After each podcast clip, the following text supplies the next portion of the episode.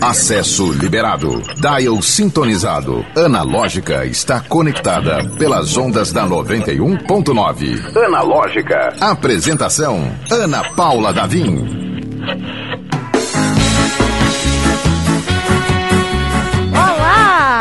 Eu sou Ana Paula Davim e este é o Analógica. Agora, se você está acompanhando ao vivo pelas ondas do rádio ou pelo YouTube, youtube.com.br 91FM Natal, são exatamente 5 horas e 2 minutos. Se você não está acompanhando ao vivo, apenas olá, seja muito bem-vindo ou bem-vinda. Antes da gente apresentar formalmente o nosso entrevistado, vamos dar as boas-vindas ao nosso querido Elitaço. Eliton Walter! Está de volta para a alegria dos, dos ouvintes e da equipe do Analógica. E o nosso produtor, representante da geração Z, que estava deprimindo todo mundo aqui. O Wellington tava já estava trabalhando e, e o menino estava nascendo. André Samora. Muito Na... bom, hein? Na operação André, muda aí a câmera, cara. Eu tô completamente transtornada aqui. Vai dar certo, né? E agora sim, é o nosso convidado do dia, Atos Muniz. Esse Epa. nome não é desconhecido do, do, grande público. É, né? É o que dizem. É o que dizem, é. Por, inclusive o rosto também. É seja antes de. Apesar pra, de máscara, né? É, e antes de ir pra trás das câmeras, você participou, fez um, uma boa carreira na frente delas, né? É, fiquei um bom tempo na frente do vídeo. Comecei lá em 2005 na TV Ponta Negra, né? Era uma criança. Um programa mais, era um moleque de 17 anos de idade. Olha isso. Tô com 35 hoje, Aninha. É, então foi, então foi um, Passou bom, um bom tempo. Um a tempo. gente vive muito rápido, né, cara? Passou tempo, passei tempo na frente do vídeo. Acho que desde, desde 2005 eu fui pro bastidor em 2010. E foi um chamado, né? Foi, foi. aquele chamado da câmera. Foi, na verdade, o que... que aconteceu? Eu, eu não sei se foi o lance do cansei de ficar na frente da câmera e fui pro bastidor. Eu acho que eu fui colocado na posição e hum. acabei me apaixonando, sabe? Ah, que legal. Eu, é, eu lembro disso, foi, foi engraçado, porque quando eu saí da TV Ponta Negra, eu ainda fiquei um, fazendo uns trabalhos esporádicos em, nas outras emissoras daqui, como Sim TV na época, hoje TV Feliz, né? Na Band, aí fui apresentar o Carnaval de Salvador também na Band lá, pela, pela Band Nacional. E aí quando eu voltei, ainda fiz um projeto na Band aqui, e depois eu acabei assumindo a, a, a função de produtor de um programa na antiga Sim TV, que era o programa 360 com Nelly Terra. Nelly que apresentava. Era uma revista eletrônica diária de uma hora e vinte. E nessas indas e vindas e vai e vem, produz, ap apresenta, faz uma, uma coisinha aqui e acolá dentro do próprio programa. É, eu lembro como foi como se fosse hoje. Mirella Meg precisou ir assumir o Carnatal, que se fazia em, em cima do trio. Uhum. E eu fui dirigir o 360, porque era o produtor do estúdio também. Além de fazer as matérias de gastronomia, eu também estava no estúdio dando uma ajuda lá para a Nelly e para a Meg, né? E depois que Meg assumiu em cima do trio, eu fiquei na direção 360. E aí, quando, quando terminou, passou essa época de festa, de verão, é, o programa chegou ao fim, né? E eu fui morar na Bahia. Aí depois que fui para lá, pronto, não saí mais do bastidor. Ainda fiz uma coisinha ou outra aqui no, no, na frente das câmeras, que foi um projeto chamado A Chave, Trabalho e Educação, que a gente rodou lá a Bahia inteira durante dois anos. Era um, era um projeto experimental, na verdade, um piloto de uma série que trabalhava o mote de educação profissional no estado da Bahia, né? Legal. E aí foi muito bacana ter voltado depois de muito tempo para frente do vídeo para fazer algo que não tinha nada a ver com oba-oba, nada a ver com festa, nada a ver com aventura, nada a ver com coisas que rotineiramente eu fazia, né? E acho que isso veio também a calhar pela questão da maturidade, né? O fato de você já estar tá trabalhando com audiovisual que não era dentro de uma televisão, mas um produtor de conteúdo independente que, que produzia sob demanda para canais fechados, para é, on demand, para canais internacionais, me trouxe um pouco dessa coisa mais madura, assim, sabe? E de lá para cá não saí mais, fiquei um tempo também na produção até que depois subi para fui, fui promovido por um amigo diretor durante um set como assistente de direção e depois entrei dire, diretamente no setor de direção. Hoje para eu fazer produção é muito difícil. Legal. E é interessante a gente conversar. O, o Atos foi falando aí algumas funções que para quem é leigo não, não, não, sabe exatamente, é muito específico. Muito. É, para ver aquele produto final tem uma pessoa responsável por cada coisa, né? A gente é. costuma dizer, ah, fez a produção, produção como é.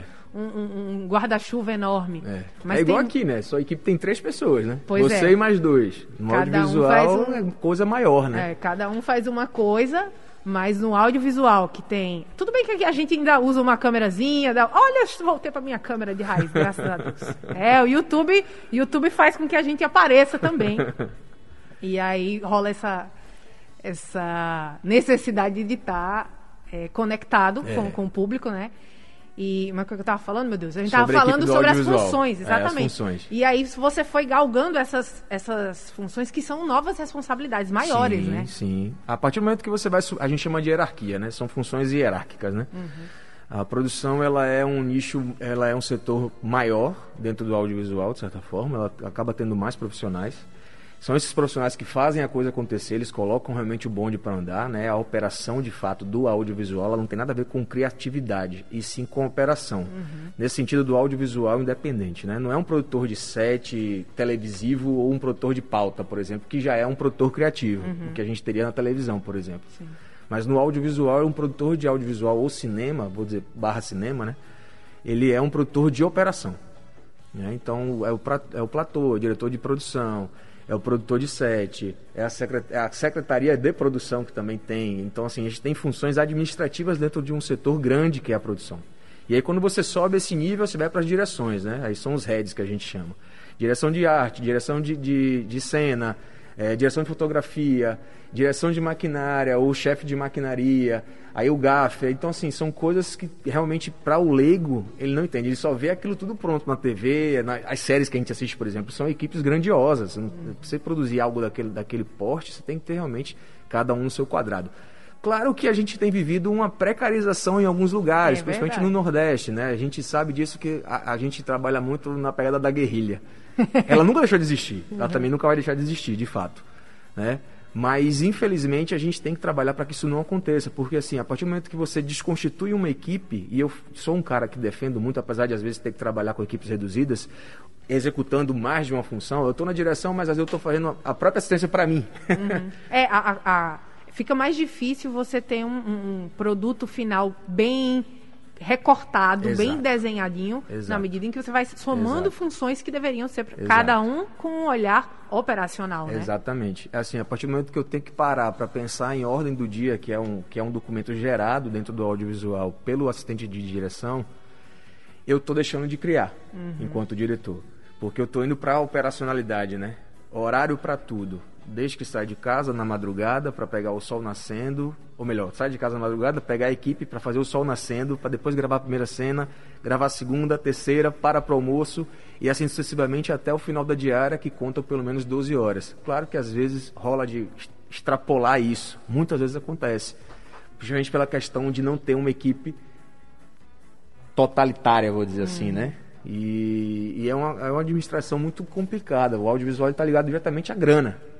Fazer audiovisual, o que a gente está tá vendo aqui, as pessoas estão vendo em casa através do YouTube, é audiovisual. O fato de ter uma câmera, mesmo não sendo uma câmera profissional ou ser um webcam, por exemplo, mas é audiovisual. Para que isso funcione, tem que ter lá o meu brother ali tocando, Exatamente. né? Um grande salve para botõezinhos André. que a coisa realmente. Olha aí, André, André tem que tá fazer o corte lá de mesa, né? Que é uma função não só no, no audiovisual do diretor de corte, seria na televisão, Pois né? é. Um cara de extrema, de extrema importância, porque é ele que vai ditar o ritmo dessa edição. O Atos, muitas informações e eu Ah, acredito demais. que você passou por muitas delas. Assim, a gente tem aqui clipes que você já fez, né? Você já, já, já Sim, dirigiu, chegou sim. a dirigir. Sim. Roteirizei e dirigi clipes. Por exemplo, o que marcou assim do coração. Caramba, O o, último, que de repente. marcou, o que marcou, eu acho que, que, o- que o que ficou mais marcado na minha memória, o primeiro que eu fiz assim, apesar de ter sido uma ter sido guerrilha, foi Aldair Playboy, que foi um artista que não Olha. estava em evidência na época. E depois disso ele estourou no Brasil todo, né? Sim.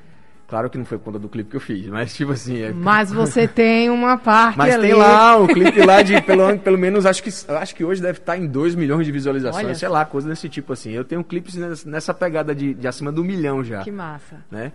E, são, e sempre é um, um desafio fazer isso porque você está lidando com primeiro com a criatividade, né? É, e segundo, com um nicho que talvez não entenda diretamente essa relação do audiovisual. Porque o artista, e eu também já fui produtor artístico, né? Eu trabalhei na Bahia durante tempo com o Netinho. Netinho que canta Milan, cantava, né? Que agora uhum. ele não uhum. pode mais. o Helena escorregou aqui um pouquinho. O que, ele... que a gente pode fazer, é, não, não, é? Escolhas do cara, né? o cara virou... É, né, ele, escolheu. ele virou agora, como é que eu, eu digo, é... Né? é, cabo eleitoral, né? Então, é. largou a, a, a, carreira artística e virou cabo eleitoral. Paciência. e aí, essa relação real do audiovisual dentro do mundo artístico, musical, é, é ele é importante, claro, se faz importante, porque hoje em dia tudo está no streaming, né? Então, tudo não, não, vende mais CD, você vende agora imagem e música, né? Ah, e, ah, eu preciso fazer essa pergunta, porque tem, tem a ver, inclusive, com esse mercado do, da, da música, né? O TikTok qual é a sua relação pessoal com o TikTok? Eu não tenho TikTok, sabe? É uma, é uma rede social que, eu não, que não me abraçou. Eu acho porque eu não sou esse. Eu, eu acho que eu já apareci. Você já passou dos 17 anos. Né? É, eu acho que eu já passei tanto por essa coisa da televisão que assim, eu, eu não sei nem se, se a palavra seria mico. No sentido de, de estar é se cringe. expondo. Não, olha, é. tem que atualizar, é, é cringe. É, cringe, pronto. eu sou um cara cringe, só que eu acho que eu não passo mais por essa fase de estar tá, tá brincando. Não é, é, de certa forma é, é uma. É, é divertido. É né? uma leitura uma que coisa... eu tenho. É uma rede social de brincadeira, né? Não é algo que você leva. É, por exemplo, eu uso minhas redes sociais mais para o trabalho. Uhum. Pouquíssimas coisas eu coloco o pessoal lá, assim, no, no, mais no Twitter hoje que eu dou uma desabafada como pessoa física, Sim. mas grande parte das vezes é pessoa jurídica falando, sabe? Assim, coisas de, do trabalho mesmo e tal, comentando sobre coisas de trabalho. Eu acho interessantíssimo quem tem essa vontade, quem está lá, quem faz, quem cria, até porque o TikTok ele tem umas ferramentas audiovisuais muito interessantes. Fantásticas, né? né? Eu, a edição dali... Eu tenho visto a galera brincar com a edição, assim, que... Eu não sei se isso tem um lado ruim e um lado bom. Isso, o lado bom é o quê? É a criatividade. É bom que as pessoas começam a entender o que o audiovisual pode ir além. Isso. E o lado ruim é que você começa também a tendenciar para baratização. Uhum. Ou como a galera tem dito no audiovisual, a uberização. Hum. A partir do momento que uma pessoa que não conhece audiovisual começa a brincar com a ferramenta do TikTok, ele acha que pode, com o telefone celular, fazer audiovisual. Ah. É possível, sim, fazer audiovisual, mas um audiovisual com formas profissionais não é só uma pessoa com o telefone celular na mão. Certo. Aí eu trago também a referência de algumas produções que a galera tem testado, por exemplo, o iPhone, eu vou falar assim, né? Os smartphones hoje não, chegaram... Não, Samsung na... não patrocina o programa, pode falar. Pronto, tudo bem. É, os smartphones chegaram no nível de, de, tecnologia que eles estão hoje no nível de uma câmera filmadora de cinema. Né? A Lady Gaga fez, né? desculpa interromper, mas a Lady Gaga fez o. Ai meu Deus, qual é o nome do. Stupid Love? Não...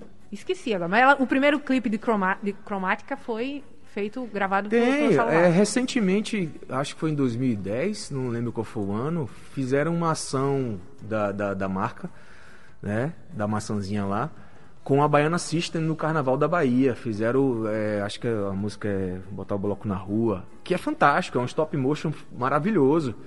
Mas isso não quer dizer que não teve uma equipe por trás daquele telefonezinho. Sim. Né? Até porque se você parar para pegar, a pessoa que vai comprar hoje um smartphone desse, ele tem que ter pelo menos desembolsar aí 13 mil reais. 13 mil reais é um dinheiro grande. É. 13 mil reais é né, a entrada de um carro popular teoricamente. O que seria no, no, no, audiovisual uma DSLR, uma 5D, uma marca, sei lá, algo desse tipo, uma mirrorless, como uma, F, uma FS7 da, da Sony, sabe? A 7S que Bom, pra quem não está entendendo, F7S. são câmeras muito é, legais. são câmeras muito legais, muito interessantes. São câmeras fotográficas, eu comentei, eu comentei FS7 não, F, F, é, 7S no caso. Uhum. FS7 é filmadora. Então, assim, são câmeras de fotografia que filmam, né? Que hoje em e dia tem também uma... tem é, essa... É a mobilidade tem que haver, né? Então, assim, quanto mais a gente reduz, transforma na possibilidade do pocket, né? Do menor, do pequeno, facilita umas outras coisas. Diminui o peso da galera, diminui um monte de coisa. A tranqueiragem que a gente carrega para cima e para baixo de audiovisual uhum. vai ficando reduzida, de fato, também. Legal. E, além disso, vamos falar da, do audiovisual que a gente entende, né, que é o cinema especificamente, sim, sentar sim. para assistir uma obra que você também Sim, circulou. a gente vê, é, recentemente eu fiz um filme durante a pandemia, na verdade, mais um João surge, né? Um filme que surgiu na minha cabeça em 2017, depois de um caso de depressão na minha família. E, e eu trouxe várias coisas para dentro do filme relacionadas à economia do país, à crise, à falta de grana, a desespero familiar, tudo isso que é, nós todos vivenciamos na nossa casa, né? Fora outras coisas que eu já fiz, mas não como diretor e criador, mas como produtor e assistente de direção, que eu também fiz parte desse, desse âmbito né, do cinema. Então, assim, Mais um João foi uma obra que eu criei e que executei em 2020, no mês de setembro. É, foi através de lei de incentivo, então assim foi complicadíssimo para a gente captar, porque hoje é o formato que a gente trabalha no audiovisual potiguar, é essa coisa de você participar de editais públicos e privados e captar na sequência, né? Tem esse corre extra. Extra, que é uma função comercial que na TV tem muito, muito que é muito fácil, né? Uhum. Onde a gente vê as propagandas, é exatamente aquilo que a gente faz. Uhum. Colocar o anunciante dentro do filme, de alguma forma, né? Seja através da marca dele no início, no fim, seja, sei lá, de algum, como um product placement, tipo, o álcool em gel está no meio da cena e o álcool tem uma marca. Sim. Como a gente vê nas novelas, né? Enfim, outras coisas que a gente pode estar tá colocando dentro de uma cena, Fazer sabe? Um product placement. Pronto, é. Product placement, poxa, tá, não tá cobrindo. Aquela tá tia que entra no banco lá durante a novela que você tá assistindo, tá lá o nome da marca, lá da, do, do, banco. o carro, né? Marca aquela farinha da novela que teve recentemente, que tava lá em cima da bancada, que ela fazia o bolo. Tudo aquilo ali é, é propaganda, de certa forma, né? Então, que entrou. É, exatamente. Ô, Atos, uma coisa que me encanta no, no fazer artístico, é, a gente recebe muita gente da arte aqui no Analógica mas especificamente é tirar uma ideia que estava na sua cabeça, quer dizer, passou, você assistiu, você fez uma releitura com, com os seus sentimentos, com a parte operacional que você domina e viu transformado em produto. Sim. Esse processo, qual é o sentimento? Ah, ele é o melhor de todos, Ana. Eu acho que quando, quando a ideia está na sua cabeça. Pronto, vou dar um exemplo bem prático. Recentemente está no ar, semana passada entrou no ar. A gente fez uma websérie para um port, grande portal aqui da cidade, né? E é sobre os, sobre os guerreiros da saúde. Na verdade, o nome chama-se Guerreiros da Saúde. É sobre os médicos, profissionais de saúde, técnicos, enfim, todos aqueles que participaram estavam na linha de frente, estavam também na retaguarda, uhum. né? E sentar para ouvir os depoimentos, penso porque eu assinei a direção e o roteiro. Então, assim, pensar tudo como vai ser elaborado e estar gravando e vendo aquilo real é algo que transforma a gente, né? Se você tem uma ideia e quando você começa a executar ela e você aquela, aquela ideia se torna real, ela sai da sua cabeça ou do papel, ela realmente toma outros rumos que você nem imagina. Um exemplo disso foi quando a gente teve que representar um que chamaram lá no hospital de hot, hot zone, né? Era a ala UTI a da Covid. Da treta, né? Era onde realmente só ficava quem tinha que estar ali dentro, né? E aí a gente deitou a técnica de enfermagem, que ela estava fazendo o papel da nossa paciente, uhum. e ela começou a chorar. Né? E aqui, aí eu parei, olhei para ela assim, eu fiz, desculpa, você está chorando porque aconteceu alguma coisa, tem alguma coisa lhe incomodando, você quer sair? Ela não, é a primeira vez que eu estou vendo a perspectiva do paciente. Nossa. Então aí você começa a entender que o audiovisual ele atinge muito além do que um simples assistir. Ele é muito além dos. Eu, particularmente, esses dias eu comentei. No dia que eu deixar de me emocionar assistindo e fazendo audiovisual, pode me internar. Que eu já perdi a vontade de viver. É porque é sério, que a gente lida com vidas em todos os sentidos, sentimentos, né? Eu sou um cara que vejo propaganda de margarina eu choro. Juro por tudo que é mais sagrado.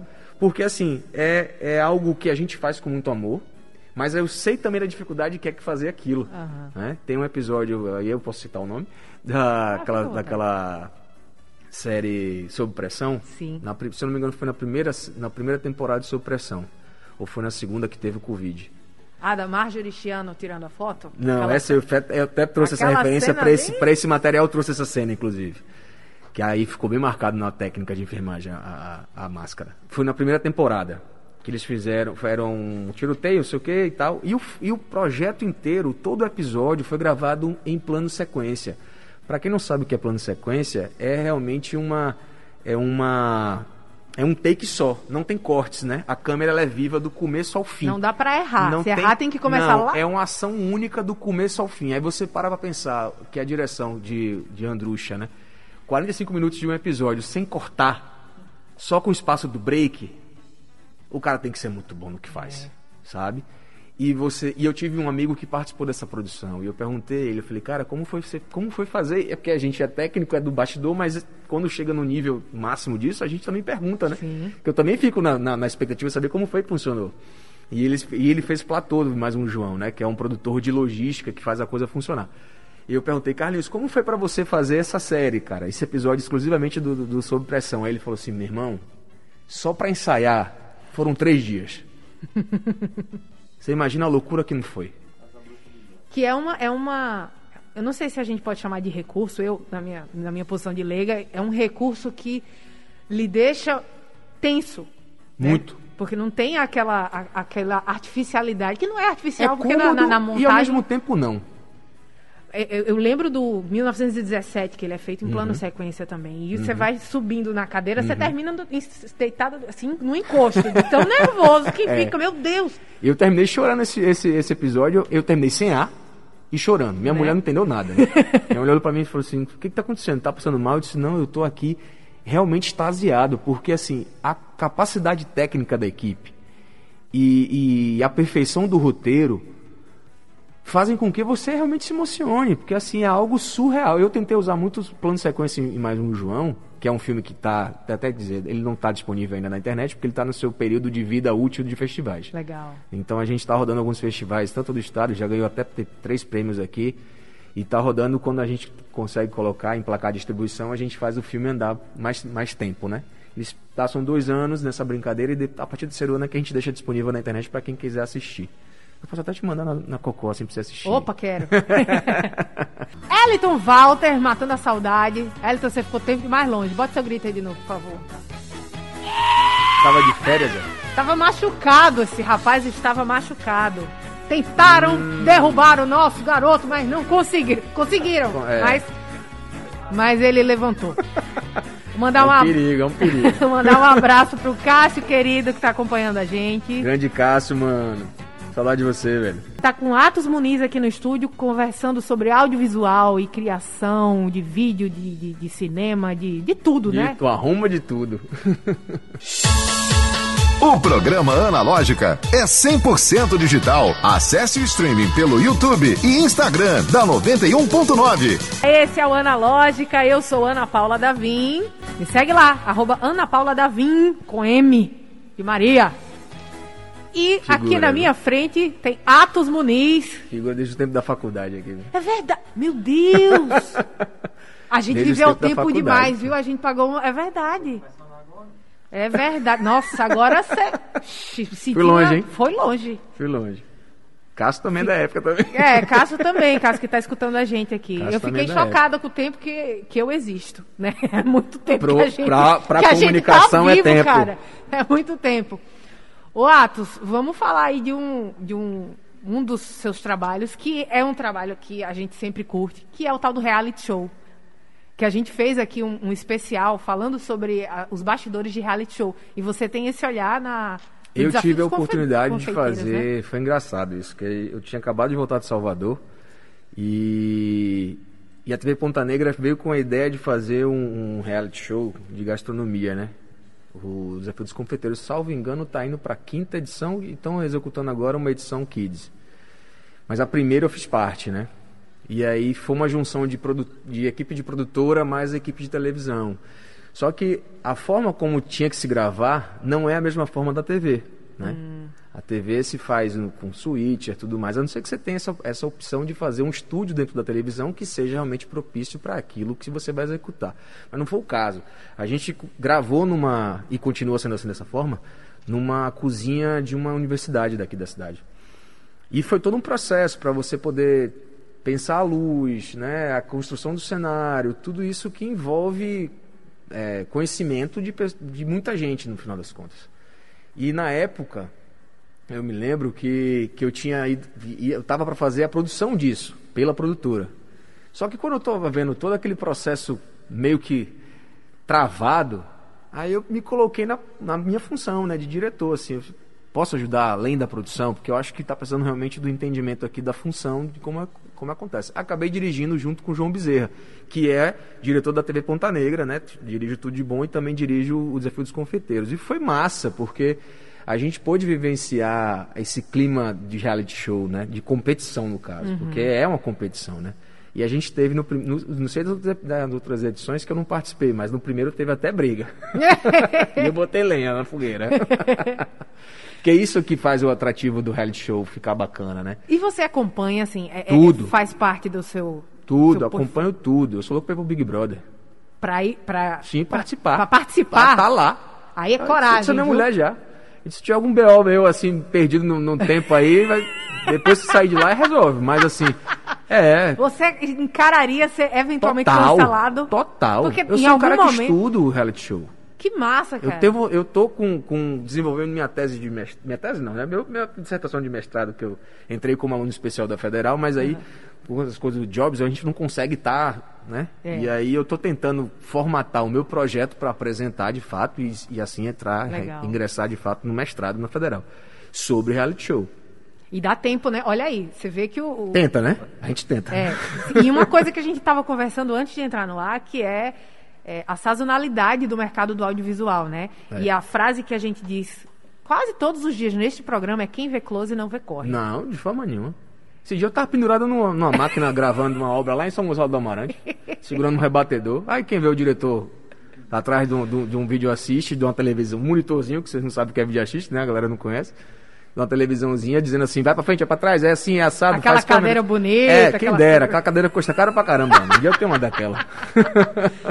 Ô, Atos, você trabalhou com muita gente legal, né? Muito. Continua trabalhando, aliás, né? Graças a Deus, o audiovisual me leva para lugares e me faz conhecer pessoas que eu nunca imaginei conhecer, assim. É, tanto no âmbito da música quanto no âmbito da televisão, né, do cinema. E isso é muito gratificante, sabe? Porque de certa forma já era quebrado. Eu já desde que eu entrei na TV com 17 anos, essa coisa do, do idolatrar as pessoas caiu por terra, né? Porque a partir do momento que você tem um convívio com, essa, com esse tipo de gente, você vê que são pessoas iguais a qualquer outras, né? E a gente, que a gente faz parte da comunicação, a gente acaba tendo um pouco, quebrando um pouco disso, porque a gente faz parte. Mas quem não está dentro da- do, do nosso meio, cria essa coisa de endeusar uma pessoa, né? É um, glamour que É um glamour que, que não- Atos não traz existe. notícias exclusivas. Não existe, tá? É, não existe, gente. Toma cerveja no copo descartável, sabe? Fala palavrão, tem problema também, dorme de calça jeans, acorda chateado, sabe? Esse tipo de coisa. É gente como a gente. não- e eu, graças a Deus, eu tive a oportunidade de conhecer muita gente bacana do cinema nacional, da televisão brasileira. Até um grande diretor que foi com quem eu me formei diretor de cena, né? Rui Guerra, que é um dos papas do cinema novo, um movimento de cinema que, poxa, sei lá, trouxe um, um respiro grandioso para nosso para nossa arte, para nossa sétima arte, né, junto com Glauber Rocha, que é falecido já e tudo mais. Mas graças a Deus eu, eu sou muito grato por tudo que todas as oportunidades que eu tive e tenho com o audiovisual. Legal. Opa, como é? Conta aí. O seu relato da vacina, Eu não lembro qual. quando você tomou a, a primeira dose da vacina, você contando, a- fez a lista de, de, de, de coisas que você tem, Foi, né? Não. todos os BOs. Ah, é, não, porque se eu se eu se eu pegasse Você abrir a cartilhinha aí, né? se for, não, mas se fosse se eu fosse ter tido covid, porque eu tive, mas foi assintomático.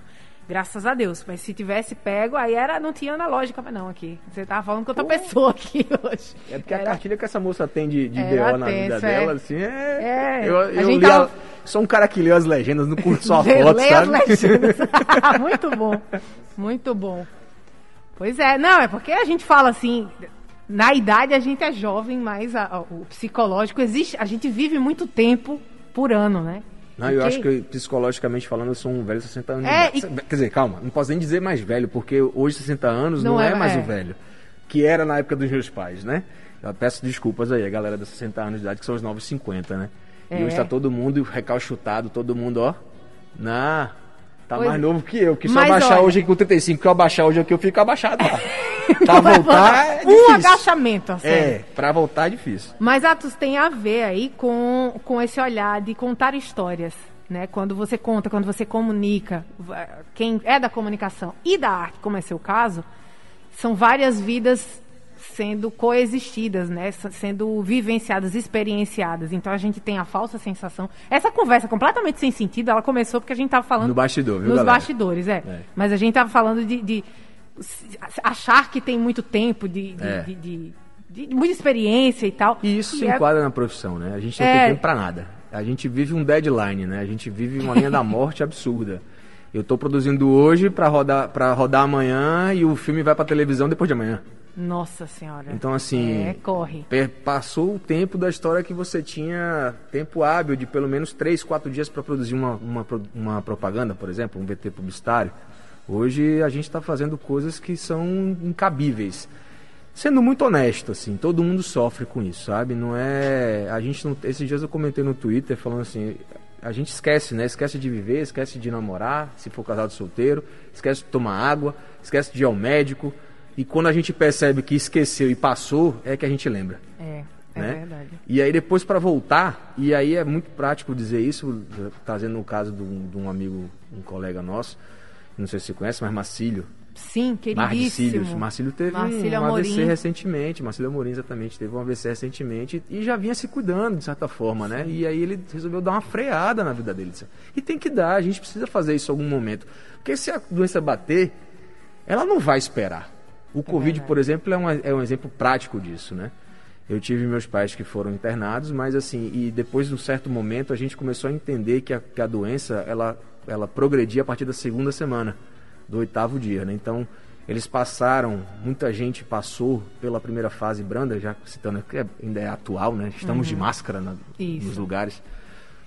E a primeira semana é branda e quando entra no oitavo dia é que o bicho pega, que a coisa realmente, sabe, foi assim, foi assim com meus pais. Eu quase perdi meus pais de certa forma, então foi muito chocante pra mim ter passado sete horas pra tentar internar minha mãe num hospital particular. Nossa. Eu tive é, a infeliz oportunidade de, de ver pessoas mortas, de fato, essa é a palavra. Quando eu fui deixar a autorização para a médica para minha mãe sair da triagem, subir para um quarto, tinha uma, uma senhora que tinha acabado de falecer e estava entubada de forma experimental na triagem. Nossa. E aquilo pra mim foi chocante. E eu ter que falar com minha mãe e tava do lado dela, o leito, né? Ela não, não tinha como ver, porque tinha uma cortina, e eu dizer pra ela assim, olha, eu volto pra te buscar. E você falar isso com um nó na garganta e, e vendo aquilo tudo, por sorte ela, graças a Deus, saiu. Minha coroa é, é forte. Mas isso, eu, isso muda muito a perspectiva, né? Demais. Eu fiz esse projeto da, da- do- desse grande portal agora, né, do Guerreiros da Saúde, e eu tinha dito na época, quando eu saí do hospital lá com minha mãe, eu disse assim, eu só volto aqui se for para trabalhar, para fazer o que eu faço, para mostrar o que as pessoas, muitas pessoas não estão enxergando, que a gente vive no negacionismo, né? O audiovisual, a arte, tudo que a gente faz relacionado à comunicação, ele também serve para combater esse tipo de comportamento, né? E voltar no hospital, como eu voltei, e não ter nenhum caso de Covid na UTI, para mim foi um alívio gigantesco, Ana. Sabe? Foi uma emoção muito grande, assim, porque eu senti que eu estava seguro, mesmo tendo que usar máscara e tudo mais, álcool em gel, aquela coisa toda. E vendo as pessoas que trabalham ali também, de certa forma, relaxadas, porque quando deu o pico mesmo, isso nos depoimentos que a galera fala, foi uma loucura. Até hoje tem médico precisando de auxílio psicológico Sim. sabe? Então, assim, não foi uma brincadeira, não existe, como diz, tem gente que diz que não existiu, né? Não, pelo amor de Deus. Esse, Enfim, né? esse povo nem, a gente Enfim, nem escuta. mas é isso. Queria. Infelizmente, a gente tá com o tempo estourado, porque o papo foi muito bom. Ah, me dá mais duas horas aqui. É, é, a Cícera mandou um recado aí pra gente que tava se sentindo velha. Cícera tem quase 58 e dança vai até o chão. Ô, Cícera, eu Cícera, quero você chegar é nesse, nesse naipe aí com você, Cícera. Maravilhosa. Eu só tá fico sempre, assim quando eu tomo uma. Tá sempre aqui com a gente. Um beijo, Cícera. Muito obrigada pela mensagem. Aproveitar que ela tem esse nome de Cícero, assistir Cícero na, Sim, na, verdade. na, na Vamos- TV Ponta Negra, que é uma série que a gente está estreando aí sábado a partir do meio-dia e 30 na TV Ponta Negra. um- Uma série documental sobre Padre Cícero, né? Esse homem que é ídolo santo para muitos dos brasileiros, principalmente os nordestinos que cortam o Brasil para poder renovar sua fé lá em Juazeiro. E eu tive a grata oportunidade de conhecer isso de perto, de vivenciar, de ter pegado um ônibus de Natal a Juazeiro, porque eu queria vivenciar essa coisa do, do, do Romero mesmo, de fato, para dirigir uma série de Romeiros, né? Então assistam. Sábado na TV Ponta Negra, meio dia e 30. Atos, muitíssimo obrigada. Encontra você fora, além da, da- das Rede suas social, obras, né? nas redes sociais. arroba- underline, arroba, underline ou Muniz, underline. E no Twitter é Atos Muniz, arroba. and- Muito obrigada pela sua presença. Eu que Volte agradeço. sempre. Tem papo a, Ah, tem. a render bastante. E a gente volta amanhã a partir das 17 horas. Até amanhã. Tchau, tchau. Analógica, você chegou ao seu destino.